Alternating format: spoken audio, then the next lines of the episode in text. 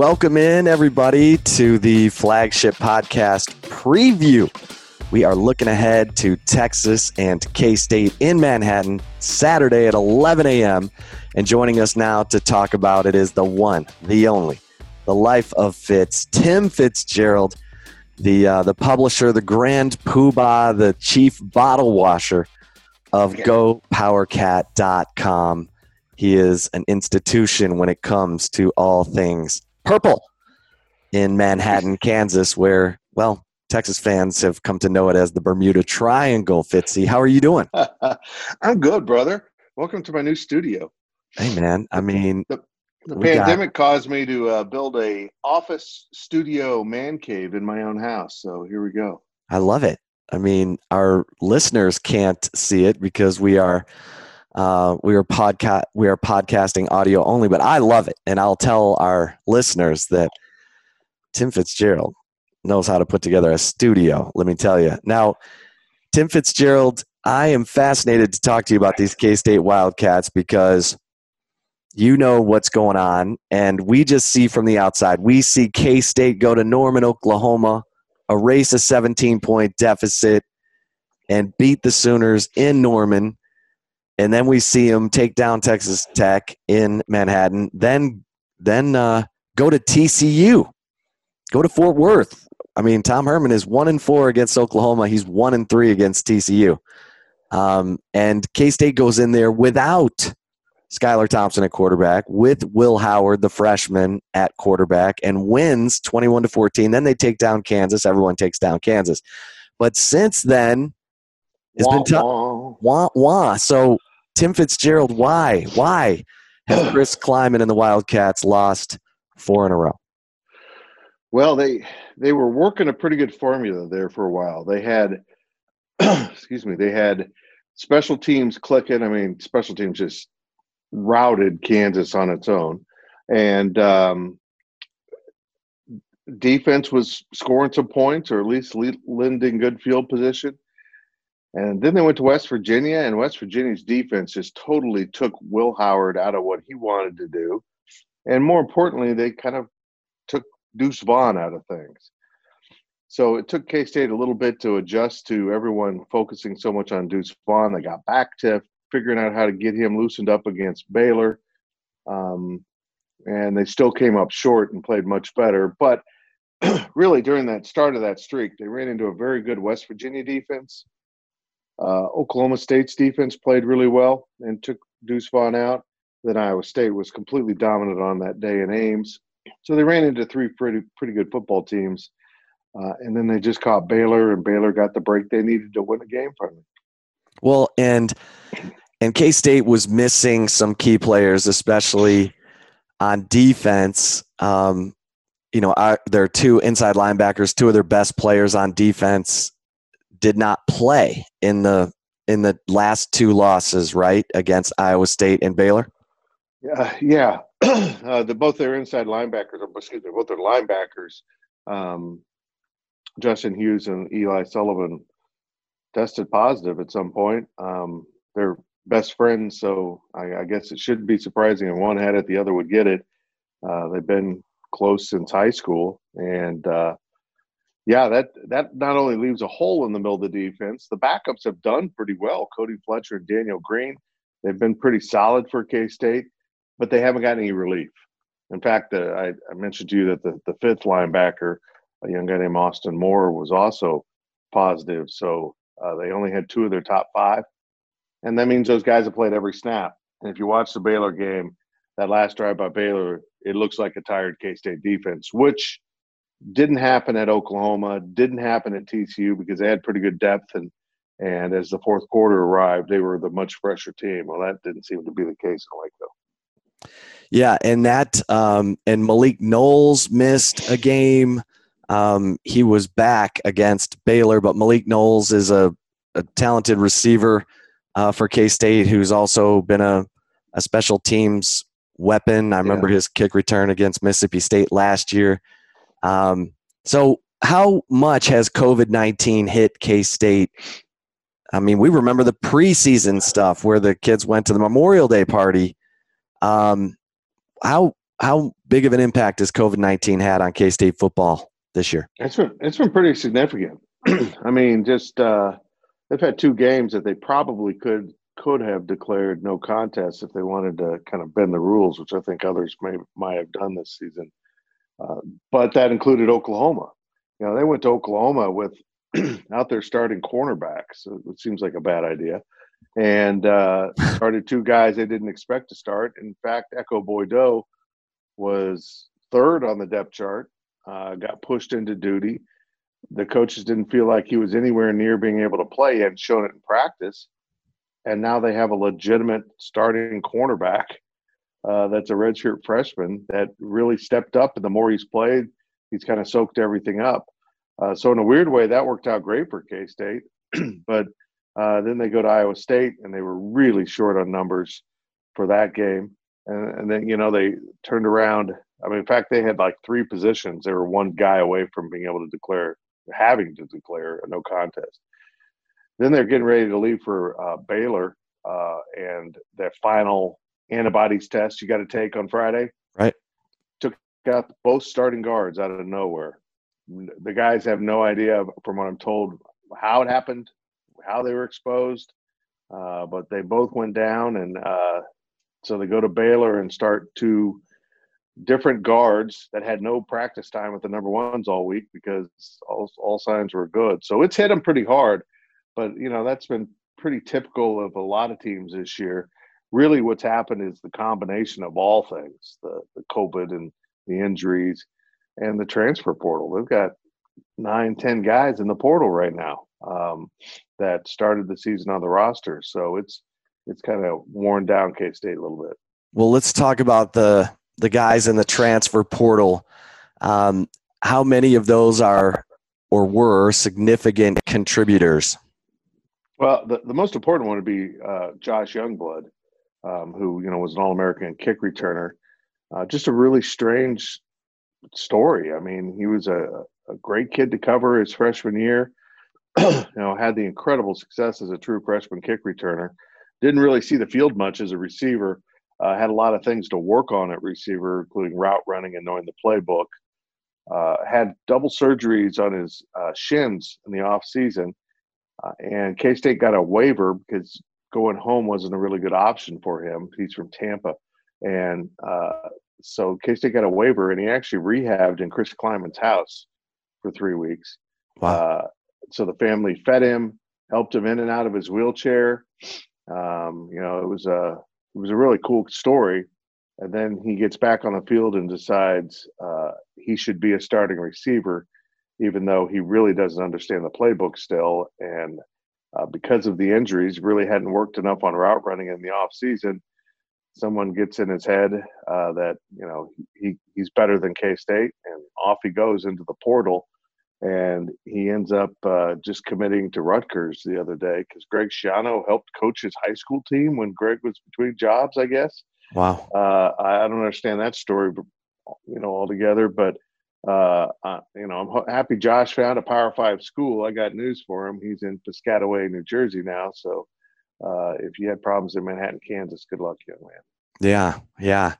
Um, well, so this is going to be, and obviously, let's uh, before we get into the Texas K-State matchup, and um, you know, the the studs for K-State. You mentioned Deuce Vaughn, and that's a kid from right here in Austin. And I mean, he's a pocket rocket. And well, you tell us, what has the impact of Deuce Vaughn been this year? Significant. I, and not just as a on the field impact kind of guy. I mean, he's five, five. I mean, for God's sakes, when you look up to Darren Sproles, you're a little guy. Um, he doesn't quite have the, the lower body strength Darren had, but it's still pretty impressive. And uh, he's just a really, really sound football player. I mean, his dad's a former coach, scout for the Cowboys, um, understands the game at a really high level, uh, came to K-State with a good understanding from watching film with his dad of what they want to do offensively, and kind of slid right in. Um, and, uh, you know, Chris Kleiman's gone as far to call him a a generational type player uh, because he ha- can have that impact. He is incredibly adept at catching the ball out of the backfield, runs good routes. Um, but uh, with a rebuild offensive line at times, they've needed someone that can make people miss, and he's certainly done that. And teams did a good job trying to, you know, you could watch Oklahoma State when Deuce Vaughn moved into the slot. They just realigned their entire defense because Deuce Vaughn was such a threat. This is a true freshman. Yeah. Um, and, and that's a, that's the kind of attention he's getting from defenses already. So it's, it's really impressive. On top of all that, Chip, he's a, he's an incredible young man. Um, very uh, adept, understands how to deal with the media.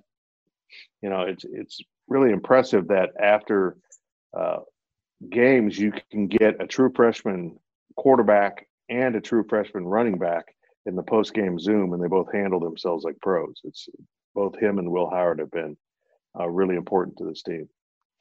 You're listening to the flagship podcast preview. We will come right back with our man Tim Fitzgerald, publisher of Go Power Cat dot com, previewing the K State Texas game Saturday at eleven a.m. Fitzy, Deuce Vaughn has done so much, um, and K-State had two starters returning on offense, and one of them was quarterback Skylar Thompson. Then he goes down with the injury, um, and it's knocked him out, you know, the rest of the season. And and that was early in the year. Um, who else has, I mean, obviously Will Howard. I mean, give us your take on on Will Howard, the the freshman quarterback, and and his progress, because to me, K-State going, I mean, obviously going to Norman and winning is is huge, but then losing Skylar Thompson, going down to T C U and winning with Will Howard at quarterback, I thought was incredibly impressive. Yeah, it's It's been a, a journey for Will Howard. Um, you know, he started off, everyone's like, okay, we got the quarterback of the future, and now people aren't so sure because he's really began to struggle a little bit more. You know, Skylar Thompson took a, a targeting hit against Texas Tech and went down. The hit itself didn't do him in. When he landed, he put his arms up and tore his pec muscle, uh, which required surgery. That's a good six-month rehab, so it'll be interesting to see if Skylar elects to come back next year after losing most of his senior year. I I would tend to believe he will. Uh, and Will's been good, refreshing, but it's very clear in watching Will now compared to Will's scouting film out of Downingtown, Pennsylvania, that he's not healthy either, or he doesn't have a good mindset and confidence throwing the ball because he does not have much zip on the ball right now. Um, it, it, it floats a lot on him, and that was not what he looked like coming out of high school. He could really zip the ball around, so either confidence or he's banged up too, which wouldn't be a surprise because he has run the ball an awful lot in some of these games because taking away Deuce Vaughn, it's opened up the quarterback run game quite a bit. Just a really promising young man. I mean, he's, he's really got something to him, a lot of confidence, but he's far from a complete product. And uh, I think teams have now done a good job of kind of exposing his weaknesses. And he's thrown some more interceptions. In fact, threw an interception, I believe, on the second snap of the game at Baylor and set up six points.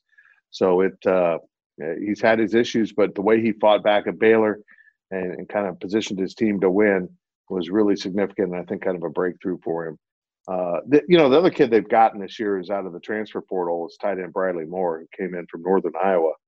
And one of those cases of a F C S player that's clearly – Uh, looking for a bigger stage because as a borderline N F L draft choice, he knew that K-State uses the tight end, and Bradley's been really good for Kansas State. But he, too, got injured and wasn't available for a couple games after taking a helmet to the back. So uh, it was uh, – they just don't have many weapons on offense. You mentioned Malik Knowles, but he's been mostly uh, invisible this season as a receiver. He had a seventy-five-yard touchdown against Baylor on reverse, but – Uh, I, I would tend to guess outside of finding an option football team, you couldn't find a group of receivers of worse stats than K-State has. They just can't get the ball to their receivers. Yeah, I mean, the leading receiver is Deuce Vaughn. Um, actually, he's tied with Briley Moore for they each have twenty-one receptions, and and so not a receiver among the top two in, in uh, receptions. Crazy. And that's obviously – Uh, contributed to the offensive challenges. If if K-State is going to win this game Saturday. How do they do it offensively? Well, uh, when they're really good, uh, they kind of spread the field out uh, in terms of make you defend sideline to sideline. Uh, when they get themselves in trouble is when they allow a defense to kind of pack in the middle and really focus on Deuce Vaughn. Uh, so getting Deuce in different angles and different ways to attack a defense, whether it's in the backfield or the slot or even out wide, is really important. Their their passing game sometimes features fullbacks. You know, as we just noted, tight ends and, and running backs are are quite obviously a big part of that.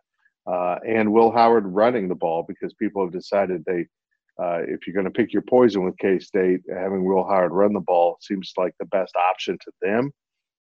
But he's he, he's not – I don't even think he's as fast as Skylar Thompson, but he's pretty adept at getting through space and, and getting into the open field, as he had a long run against Baylor too. So um, you'll see a lot of, uh, you know, option football, not pitching it, but trying to decide, am I going to uh, hand it off, throw it, run it? Uh, Will Howard is being asked to make a lot of split-second decisions, and um, I'm not sure, you know, he always makes the right decision, but – Uh, he sure as heck uh, plays his butt off, and uh, they're just not very good offensively, Chip. That's the problem. They've got to have help from special teams and and defense. If if it can't score points, then certainly lend a hand with some really good field position. They really didn't get much of that at Baylor. Um, before we move over to the defense, um, special teams, Phillip Brooks has a couple of punt returns for touchdowns. Uh, he's got a really impressive uh, twenty, almost twenty-four-yard average on punt returns. Um, what about K-State's special teams? Good again. Uh, been quiet since the Kansas game when Phillip Brooks uh, earned some uh, – about half of Lawrence now belongs to Phillip Brooks. Uh, he had two punt returns for touchdowns. What did he, he averaged like forty yards. Uh, per punt return on his four. Uh, he had, or more than that, I think the stat was uh, someone dug up previously. Uh, the only Big twelve teams had had four punt returns for forty or more yards in a season four times. That's the most a team had had up until Phillip Brooks against Kansas. He had four punt returns of forty or more yards against Kansas, uh, and, and matched what any Big twelve team had done in a season. That's how crazy good K-State was on special teams that day, and how horrific K U was. I mean, they were just – they were on their third-string punter, and he was told to punt it out of bounds, and he punts it straight down the middle of the field to Phillip Brooks. Oh. Right, on the last on the last play of the first half, um, and he takes it back, you know, for a touchdown. So – Uh, the numbers are skewed a little bit, but Phillip has been very good uh, in returning punts, and K-State also has blocked punts this year. So they kind of get you on both ends of that equation. Um, and now Deuce Vaughn has been backed up and is returning some kicks, uh, but they do get Malik Knowles back there again. Uh, who he's been banged up all year, but they're they're still really good at special teams. Um, and so Texas will really need to guard against a big return for K-State, because that's kind of how they've got into a feeding frenzy earlier in the year, would be get that big return, get a pick six, and it really lights up the whole team. Talking to Tim Fitzgerald, publisher of Go Power Cat dot com, previewing Texas and K-State uh, Saturday at eleven a m Texas one and three in eleven a m games this year. Fitzy, let's move over to the defense. That's Chris Kleiman's side of the ball, and K-State's been really good on defense under Chris Klieman.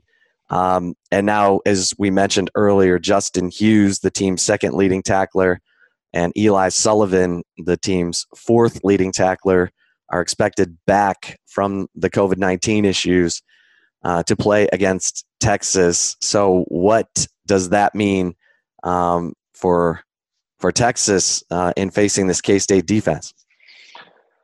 Well, it allows more depth for K-State, which is really important for how they want to defend. They they They really like to run guys in and out. if, if you're in the two deep on the defensive side of the ball, you're going to play a lot. Uh, that's that's kind of how they they go about business, uh, running guys in and out.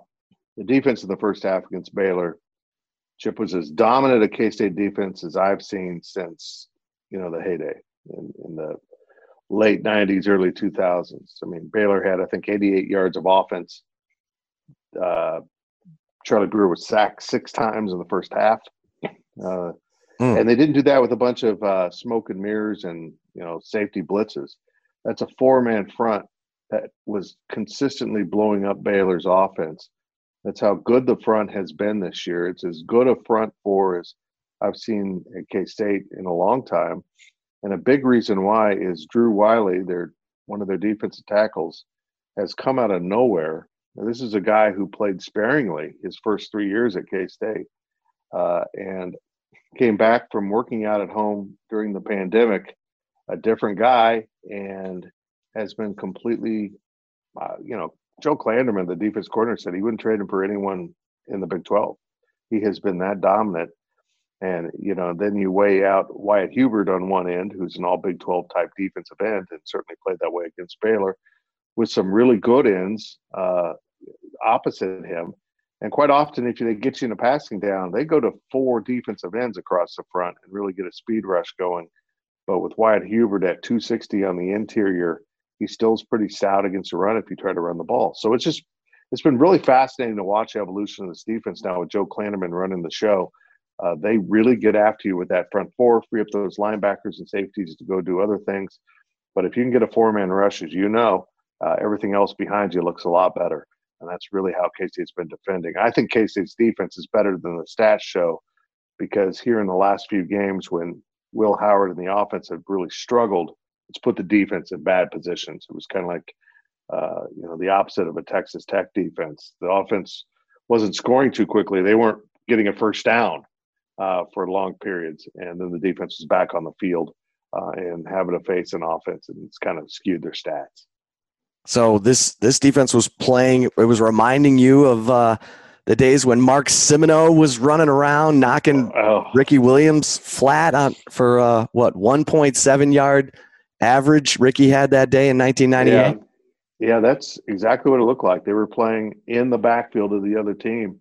Uh, but, you know, let's not compare Baylor of two thousand twenty to Ricky Williams and the Longhorns back in the day, because uh, that that was a really incredible performance that day at uh, what was in K S U Stadium, because they just really bottled up a really good running back. But that's that's the kind of way they controlled that first half, and then it got away from them in the second half when Baylor kind of changed how they were attacking that defense. And honestly, K-State didn't readjust to it. Yeah, I will never forget that game. Uh, at I was there in Manhattan when K-State beat Texas forty-eight to seven and held Ricky Williams. I've never seen it really before uh, or after. Uh, held Ricky Williams to twenty-five carries for forty-three yards, one point seven yards per carry. It really was. And everyone thought Ricky was out of the Heisman race that day. And, and by God, he came charging back and put a couple of three hundred yard rushing games together, ended up winning the Heisman Trophy. But woo, that day was, that was a cold day in Manhattan, and it was only September nineteenth. So um, Michael, Michael Bishop would like a word about that Heisman Trophy. Uh, right. Exactly. Absolutely. Um, well, Fitzy, let's wrap up the uh, the game preview, and then I want to get a couple thoughts, sure. uh, general thoughts uh, from you about the Big twelve. But how do you see this game playing out on on Saturday? Well, it's been my experience, Chip, that uh, Texas doesn't like to come north when it's a little bit chilly. And, and you know what? And I found that to be true in basketball, which I can't make sense of that either. I remember the Texas basketball came up and played a pretty mediocre K-State team one time, and it was an ice storm, and K-State absolutely routed Texas on the basketball court. I was like, it just they don't want to be here. I mean, they they don't want to deal with the weather. Uh, it's supposed to be, you know, chilly but not cold on Saturday. Uh, it's not like fifty-two degrees yeah, is the high. Yeah. Um, so I'll, I don't know how much impact that will have. Um, I, And I think a lot of it's so psychological. I remember Mac Brown bringing the heated benches, and it was supposed to be a high of sixty. And I'm like, really, Mac? sixty uh, degrees? You know, and so I think it kind of – it's about being acclimated. And typically uh, I have seen it. Uh, and Southern teams coming north, when it's a little bit chilly, they turn their pads. They don't want to hit as hard. Uh, this game is so hard to predict because there's so many non-football factors. Uh, you know, there's there's guys opting out now for Texas. Uh, Texas is out of the Big twelve race. There's so much talk about Tom Herman. K-State's lost four in a row. They've had some locker room issues, honestly. And uh, it's just kind of gotten to be not really about football right now in the pandemic. It's about so much other stuff. It makes it really extremely hard to predict uh, how either team psychologically will respond to Saturday's game. So uh, I'm going to be absolutely fascinated to see what this game looks like. Yeah, yeah. I'll, I'll say this about Herman's teams. They've always played people close. Um, he's his worst loss is a seventeen-point loss at T C U in his first year. And since then, it's been – That's interesting. Every game seems like a one-possession game um, for Texas. We'll see if, as, as you said, where, where their want to is on this. Um, you mentioned the speculation at Texas. Um, Matt Campbell uh, is a guy who – is going to be a hot name. He's got Iowa State on the precipice of the Big twelve championship game. Your thoughts on Matt Campbell and the job he's done at Iowa State? Well, I've always thought Matt Campbell was more flash than substance. You know, he got a lot of credit for being uh, – I always um, joke that he was the next Bear Bryant, according to Iowa State fans. Uh, and, uh, you know, they, they've won eight games a few times, and that's, you know, The, the sum of what he had done, which is good. Now, don't get me wrong. That's good. But the, the hype always got ahead of Matt Campbell a little bit. Not this season, although they kind of showed against, you know, Louisiana that they weren't there. But I think the Big twelve made a mistake um, in the fact that uh, scheduled so many Sun Belt teams that had spring football. Uh, and I think that blew up in, in the face of the Big twelve a little bit. But uh, I, the Iowa State team K-State ran into. And you got to keep in mind that K-State, Iowa State is a budding rivalry. All the games have been close, usually with K-State winning and breaking Iowa State's heart. So forty-five to nothing, and it could have been seventy-two to nothing, uh, the way that game was progressing, wow. uh, was dominant. Um, and they looked incredible on defense. He's got great offensive weapons. And believe me, if you're a K-State fan, seeing Breece Hall from Wichita, Kansas, turn into the best running back in the country is a little bit hard to stomach because Breece was coming out right at the end of Snyder and the start of Klieman, and there was kind of a vacuum there. And Matt Campbell got into Wichita and got him, and that's been a great choice by Breece because it featured him. So what I'm getting at here is congratulations, Iowa State. You finally got your breakthrough with Matt Campbell. You're going to play for the Big twelve championship and lose your coach. So sometimes what you wish for isn't always the best thing. Uh, you know, and honestly, I hope he stays. I, I hope he pulls a Snyder and says, you know what, I can make another million dollars a year somewhere else, but this is me. This is where I belong. This is my home. Uh, I hope he pulls a Bill Snyder and does that. I don't know how many coaches will actually do that, you know, with their agent saying, hey, you can't pass up this money. You're set for life. You, you know, um, but I, I think he'll be at Michigan next year. He's kind of a Big Ten region guy.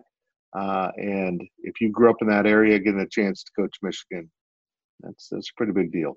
Yeah, yeah. That's uh, so um, Oklahoma, obviously, K-State beat Oklahoma to to start things off, and then they got they got it going after dropping their first two Big twelve games. How do you see that game if it's Iowa State and Oklahoma? Well, you know, Iowa State got them too. Uh, K-State and Iowa yeah. State were the The Sooners' first two games of the season. Spencer Rattler uh, was, uh, you know, the cocky young guy that could sling it all over the field. And as that game progressed in the fourth quarter, that formula I mentioned on K-State's defense really got to Spencer Rattler. They they knocked him around pretty good. Um, Wyatt Hubert and company really harassed him. And the guy that completed like seventy-five percent of his passes through the first three quarters went like four of twelve with the interception in the fourth quarter. So they really got to him. What we've seen over the course of the season now is Spencer Rattler's grown up. They've got more pieces back. And this looks like an Oklahoma team to me because early in the season, that did not look like an Oklahoma team. Texas should have gotten them. They uh, kind of missed that opportunity. And I think Tom Herman, when he's in his rocking chair, will wonder what would happen if I'd won that twenty twenty game against Oklahoma and come back and gotten that done. But um, they're really good now. And I think Iowa State's better than they were when they beat Oklahoma. So as the season's boiled out, we've ended up with clearly the two best teams that are going to float to the top and play for the Big twelve championship. And I think it's going to be a darn entertaining game against the dynasty and a program that dreams of bigger things. And Matt Campbell is uh, kind of in his uh, early stages of what could happen at Iowa State. Uh, and that's why I hope he sticks around, because he really could get a Bill Snyder type thing going. I don't know if any coach can really match what Coach Snyder did, winning, you know, eleven games, uh, five out of six years or whatever it was. Um, but I hope he stays. Uh, and that's going to be a really good game. I would probably lean towards Oklahoma. But I tell you what, uh, this is a pretty darn good um, team for Iowa State. They've kind of put it together. Yeah. Um, and I, I think a lot of people are looking at Matt Campbell and saying, could he be a Bill Snyder type, where they would build a statue to the guy? I mean, the history of that program that they're making right now is, is alarming. You know, four straight eight win seasons, never been done in the modern era, you know, since nineteen twenty-eight or whatever. And if they win the Big twelve title, it would be their first outright um, conference title since nineteen twelve. So, yeah, Iowa State. Yeah, I remember that well. All right, and finally, Fitzy, we have to get your incredible, uh, you know, your takes on everything are fantastic. If you're not following my man Fitzy at at Life of Fitz on Twitter, you're missing out. Okay, so Texas, they're you know trying to play. You got big money donors trying to play footsie with Urban Meyer. Um, Urban Meyer's trying to decide if he wants to coach again. Herman's still coaching. I mean, no one does head coaching drama like Texas. Your thoughts? Oh, it's incredible. It's incredible. Well, um, you know, it's kind of gotten to the point right now for Texas. I don't know how you don't make a change. I mean, how does Tom Herman come back next season and really have any stability within his program um, it, if he survives this season? Now, with that said, if you can get Urban Meyer, oh yeah, you hire Urban Meyer. Um, and, and you make sure he brings someone with him that uh, is the next guy, the Ryan Day, you know? Um, uh, but uh, I, I just think there's got to be something systematic right now at Texas that's making it really difficult on coaches. Uh, you know, I just maybe, uh, I don't know. It, it just doesn't seem to be working. I think Tom Herman's a good coach. I am mystified sometimes by what he does. Uh, but uh, if you shove him out, make sure your your lifeboat is pretty damn good. And that's, for me right now, that's Urban Meyer. Uh, that's it. I mean, I don't see anyone out there that I would hire that might be on the table uh, that I would want uh, more than Tom Herman. I think he's a pretty good coach. Um, and it's just, I don't know what's going on at Texas, man. I think it's bigger than the coach. Uh, and it's going to take someone uh more larger than life to solve it, and that's Urban Meyer. That's really it. That's the only guy out there that I can think that would do that, um you know and, unless Bill Snyder wants to take that on in retirement. Good luck love with it. that I love it good luck, there he good is. luck with that there he is kids Tim Fitzgerald, publisher of Go Power Cat dot com, um of course the K-State site on the twenty-four seven Sports Network. And to all of our new members who just joined, Um, kudos to you for sign, signing up and getting that annual membership, because that gives you access to all the V I P content on all the sites in the twenty-four seven Sports Network, including Go Power Cat dot com, where um, they are the Bible of what's going on with K-State football. Fitzy, you're the best. Um, happy holidays to you, my friend. And, uh, and thanks so much for joining us here on the uh, flagship podcast preview. You know I will. Thank you, brother. Good to talk to you. And for uh, for myself, Chip Brown, and for Fitzy, uh, we thank you for listening to the flagship podcast preview, looking ahead to Texas and Kansas State. Until next time, stay safe and keep the faith.